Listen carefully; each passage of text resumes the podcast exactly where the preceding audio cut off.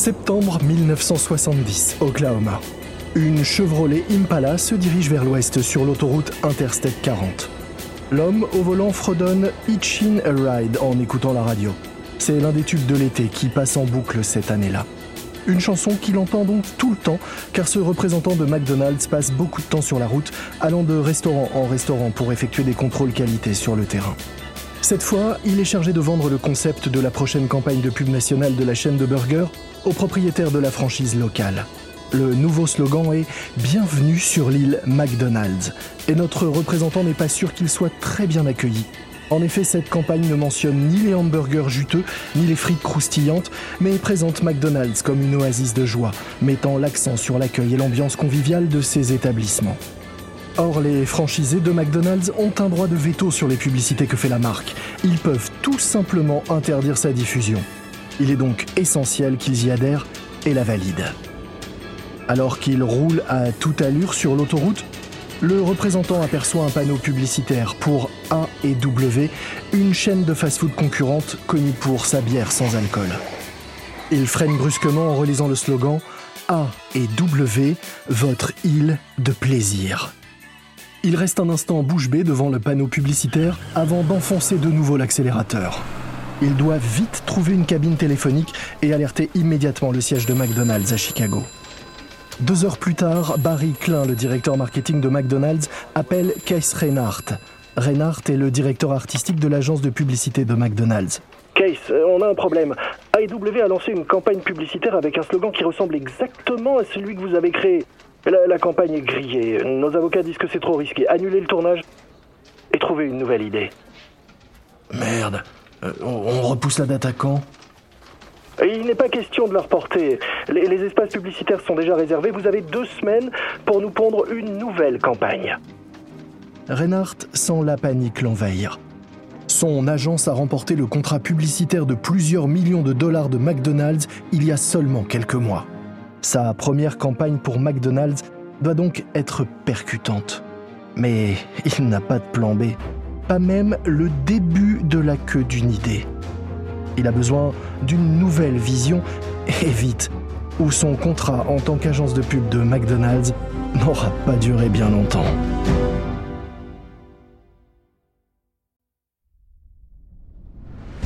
Vous écoutez Guerre de business de Wandery. Je suis Lomik Guillot.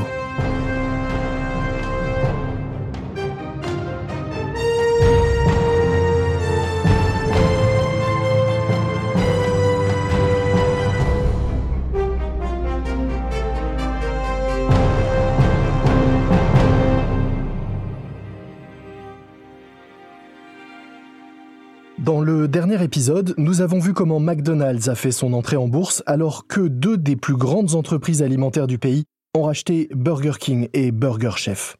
Aujourd'hui, confronté à des concurrents à l'appétit féroce, McDonald's cherche à consolider sa position de numéro 1 grâce à une campagne de pub percutante qui fasse briller son nom plus que ses burgers.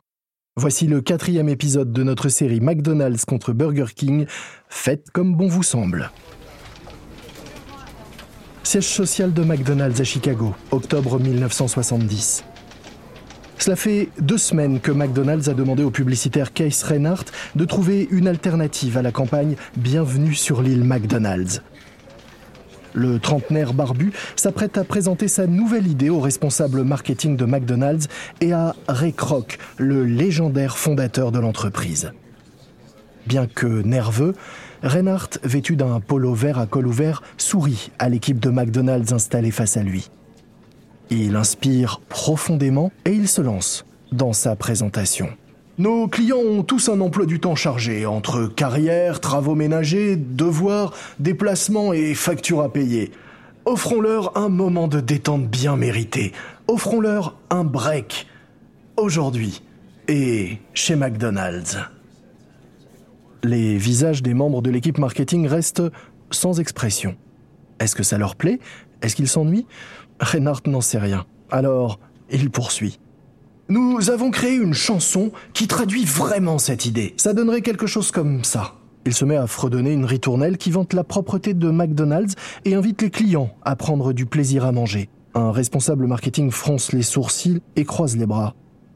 Hum, C'est ringard Ray Kroc intervient avant même que Reinhardt ne puisse répondre. Il n'y a pas de mal à être un peu vieux jeu. Moi, j'aime bien cette chanson, elle est rigolote. Et puis, comme je le dis souvent, nous ne sommes pas seulement dans le business du burger, nous sommes dans le show business. Avec le soutien de Kroc, la campagne est donc approuvée.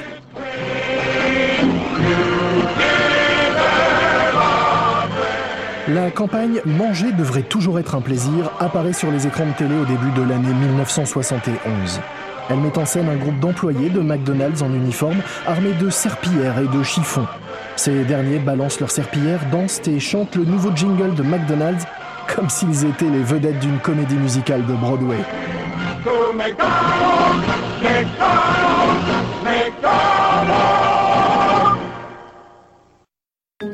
Cette campagne, c'est une vraie première.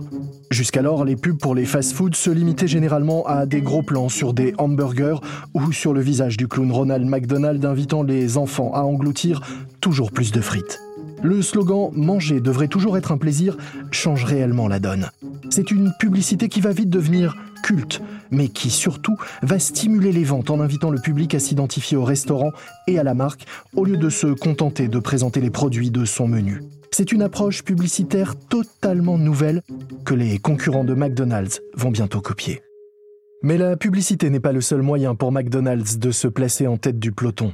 Si la guerre des hamburgers s'était pour l'instant limitée à l'Amérique du Nord, McDonald's s'apprête à conquérir le monde. En 1971, McDonald's tente ainsi sa première implantation à l'étranger, direction le Japon. Dimanche 18 juillet 1971, Den Fujita accompagne un des dirigeants de McDonald's dans le centre-ville de Tokyo.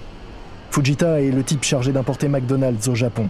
Les hamburgers ne sont pas vraiment populaires dans le pays, mais Fujita pense qu'il peut convertir la nation insulaire au steak juteux, coincé entre deux petits pains. Pour faire parler de lui et de la marque, il joue la carte de la provocation, lançant dans les médias des phrases chocs. Il affirme ainsi que si les Japonais remplaçaient le riz et le poisson par des McDonald's pendant mille ans, ils deviendraient grands, blancs blond.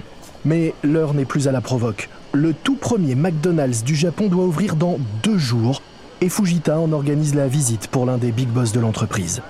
Les deux hommes s'arrêtent devant une vitrine barricadée. Et voici le tout premier Maku Donaldo du Japon. Euh, ça se prononce McDonald's. oui, mais c'est un mot vraiment difficile à prononcer pour les Japonais. Alors ici, nous allons l'appeler Maku Donaldo. Fujita indique une petite ouverture dans la palissade qui couvre la vitrine.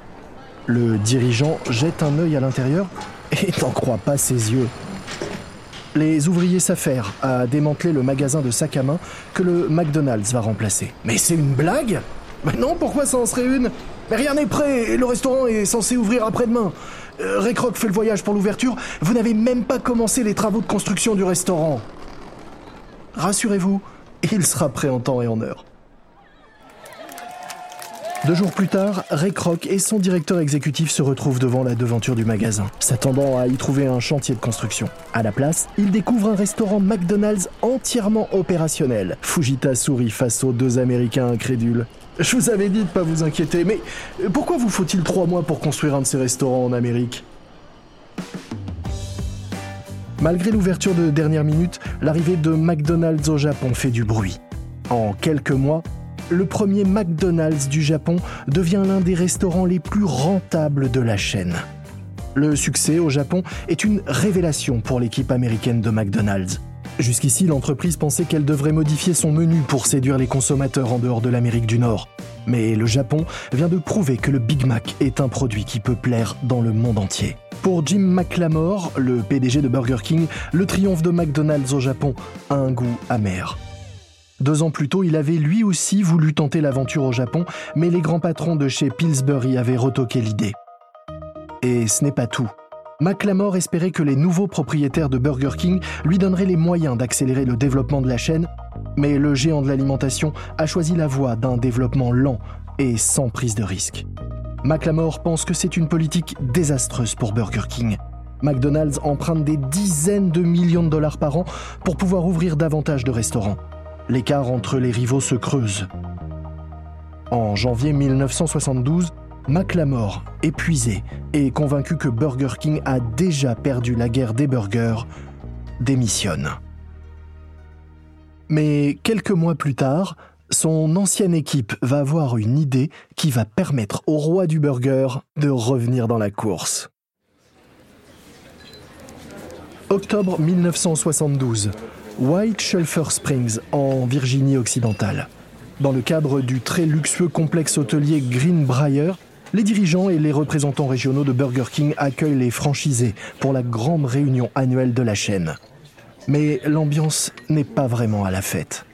Les franchisés sont excédés car leurs ventes stagnent depuis des mois et ils ne comprennent pas que les publicités de Burger King ne fassent que mettre en avant la taille du Whopper. Ils sont donc bien décidés à faire entendre leur mécontentement à la direction. On ne parle que de la taille du Whopper, les gens ne savent même pas que nous avons aussi un menu pour enfants. Je vois les mêmes têtes jour après jour. Où sont les nouveaux clients? Chris Schoenleb, le nouveau directeur marketing de Burger King, est la principale cible des critiques des franchisés. Sentant le besoin de faire une pause, il quitte un instant la salle de réunion.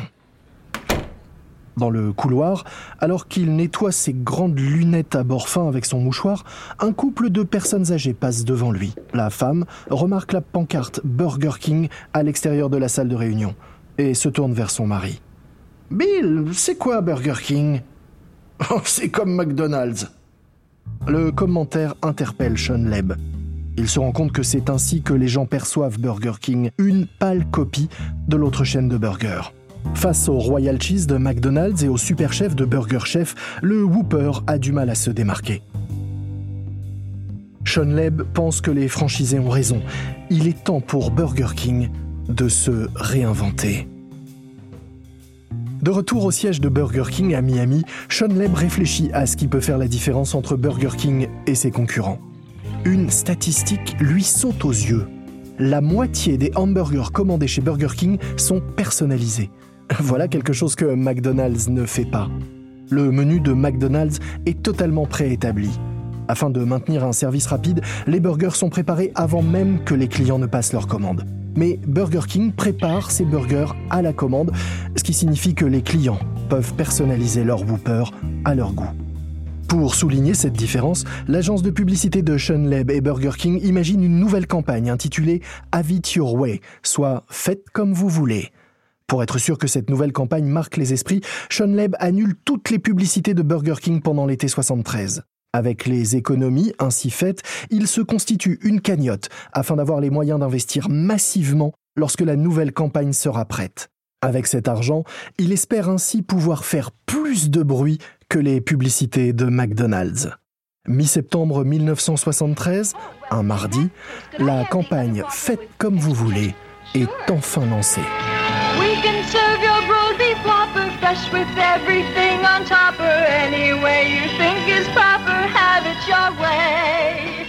C'est comme ça qu'on fait les choses, à notre façon.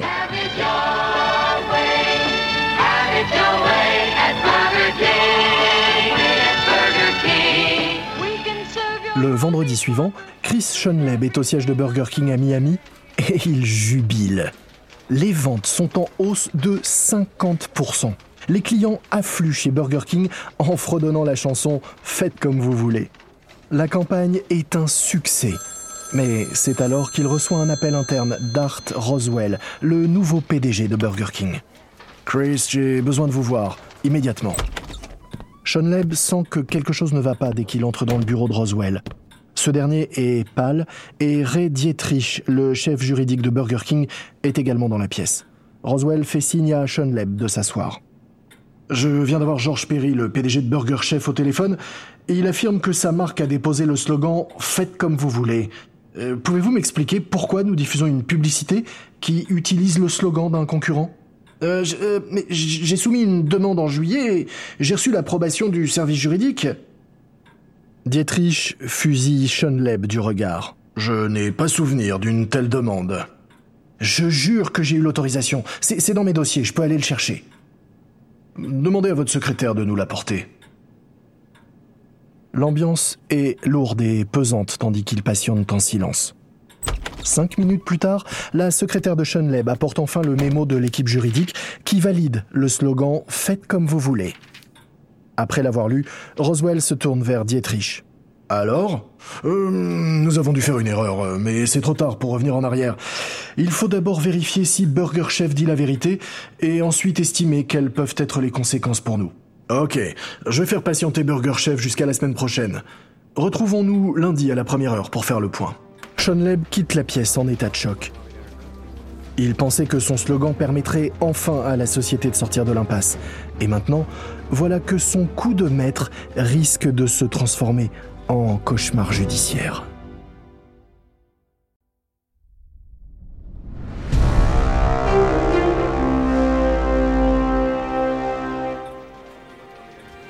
Lundi matin, au siège de Burger King à Miami, Ray Dietrich, le chef du service juridique, a passé le week-end à vérifier si Burger Chef avait bien déposé les droits pour le slogan Faites comme vous voulez.